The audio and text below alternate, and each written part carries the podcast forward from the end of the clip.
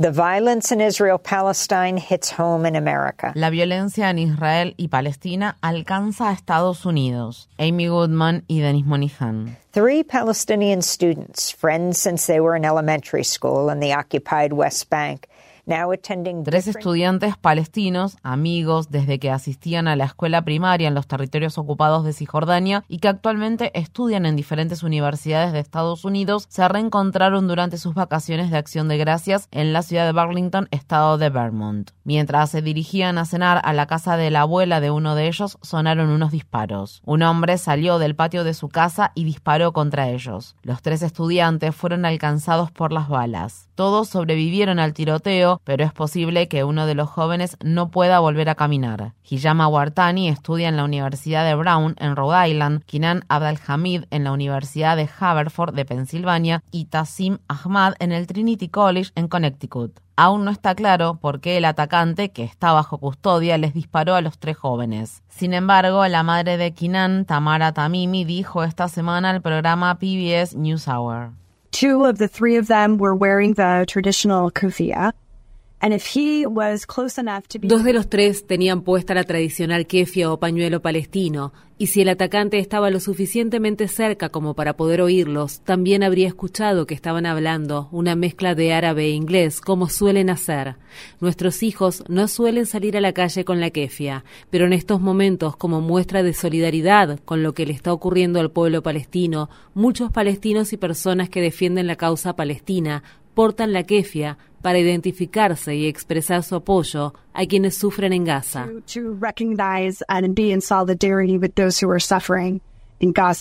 El atacante, Jason J. Eaton, un hombre blanco de 48 años, ha sido encarcelado y acusado de tres cargos de intento de asesinato en segundo grado. El fiscal general de Estados Unidos, Merrick Garland, afirmó que el FBI está investigando este ataque como un delito de odio. Wafik Faour, un refugiado palestino proveniente del Líbano y miembro de la organización Vermonters for Justice in Palestine, dijo a Democracy Now! This is a hate crime and we should call it as is. Esto es un delito de odio y debemos llamarlo como tal. El gobierno de Biden, el secretario de Estado, Blinken, y secretario de Defensa muestran un apoyo incondicional a Israel. Al hablar de las víctimas palestinas, cuestionan las cifras del Ministerio de Salud palestino. Esto es a nivel federal, pero aquí en Vermont, durante los últimos dos años, también hemos experimentado el asedio y los ataques de las instituciones de aquí.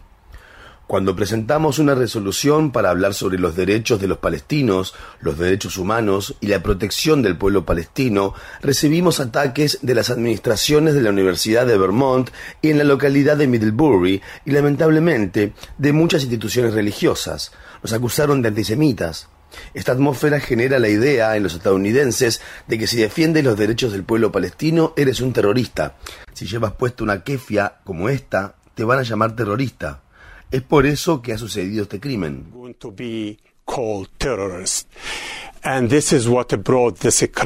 El Consejo de Relaciones Islámico-Estadounidenses publicó recientemente datos que revelan un aumento sin precedentes de actos de intolerancia. La organización recibió 1.283 denuncias de incidentes de islamofobia y racismo contra personas árabes en las cuatro semanas posteriores al ataque que la organización Hamas llevó a cabo contra Israel el 7 de octubre. En un abominable incidente, Wadé al-Fayoume, un niño palestino estadounidense de de seis años de edad, murió tras recibir 26 puñaladas por parte del propietario de la vivienda que su familia alquilaba. La madre del niño, Hanan Shahin, de 32 años, que también fue víctima del ataque, afirmó que el propietario gritaba Ustedes los musulmanes tienen que morir mientras los atacaba. Todos los días llegan noticias de agresiones, tanto verbales como físicas, contra personas que son percibidas como palestinas, árabes o musulmanas. Los ataques antisemitas en Estados Unidos también también se han multiplicado. Las tres víctimas de Vermont, Hijam, Kinan y Tassin, dos de los cuales son ciudadanos estadounidenses, asistieron juntos a la Escuela de los Amigos de Ramallah en los territorios ocupados de Cisjordania antes de ingresar en la universidad. La activista palestino-estadounidense Joyce Ahlouni fue directora de dicha institución y actualmente se desempeña como secretaria general de la organización American Friends Service Committee. En conversación con Democracy Now, Ahlouni habló acerca de la escuela donde estudiaron las tres víctimas en su infancia.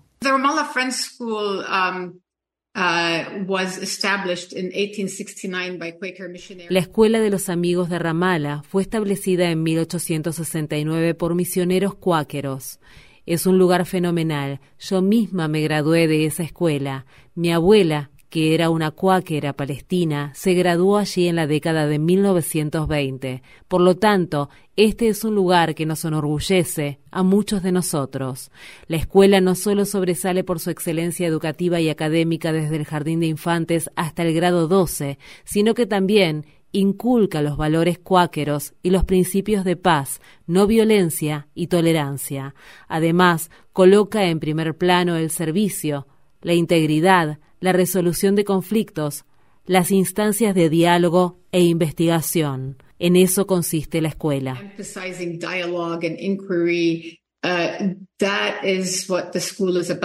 A pesar de haber sufrido una lesión en la columna vertebral a causa de la herida de bala que recibió y que lo llevó a la unidad de cuidados intensivos, Hiyama Wartani pudo emitir un comunicado que se difundió ampliamente. Desde el hospital, el joven escribió. Es importante darse cuenta de que esto es parte de una historia más amplia. No soy más que una víctima en un conflicto de mucho mayor alcance. Si me hubieran disparado en Cisjordania, donde crecí, el ejército israelí probablemente me habría negado los servicios médicos que me salvaron la vida. El soldado que me hubiera disparado se habría ido a su casa y nunca habría sido condenado. Comprendo que el dolor es mucho más real e inmediato porque muchos de ustedes me conocen, pero cualquier ataque como este es horrible, ya sea aquí o en Palestina. Por eso, cuando envíen sus buenos deseos y enciendan sus velas por mí hoy, les pido que no solo se concentren en mí como individuo, sino también como un miembro orgulloso de un pueblo que está siendo oprimido. De los tres miembros de la delegación de Vermont en el Congreso de Estados Unidos, Becca Balint es la primera congresista judía que exige un alto el fuego en Gaza y el senador Peter Welch se ha sumado a ese llamamiento. El senador Bernie Sanders, por su parte, ha presentado una resolución que condicionaría cualquier ayuda a Israel a que cese el bombardeo indiscriminado en Gaza y los actos de violencia perpetrados por colonos en Cisjordania, entre otras condiciones. Mientras escribimos esto, se ha prorrogado por un día más una frágil tregua en Gaza. Dado que el gobierno de Estados Unidos es el principal patrocinador de las Fuerzas Armadas israelíes, posee el poder para imponer un alto el fuego en el enclave palestino. Esto debería haberse hecho hace ya mucho tiempo y ahora vemos como la violencia en Israel y Palestina también ha alcanzado las calles estadounidenses.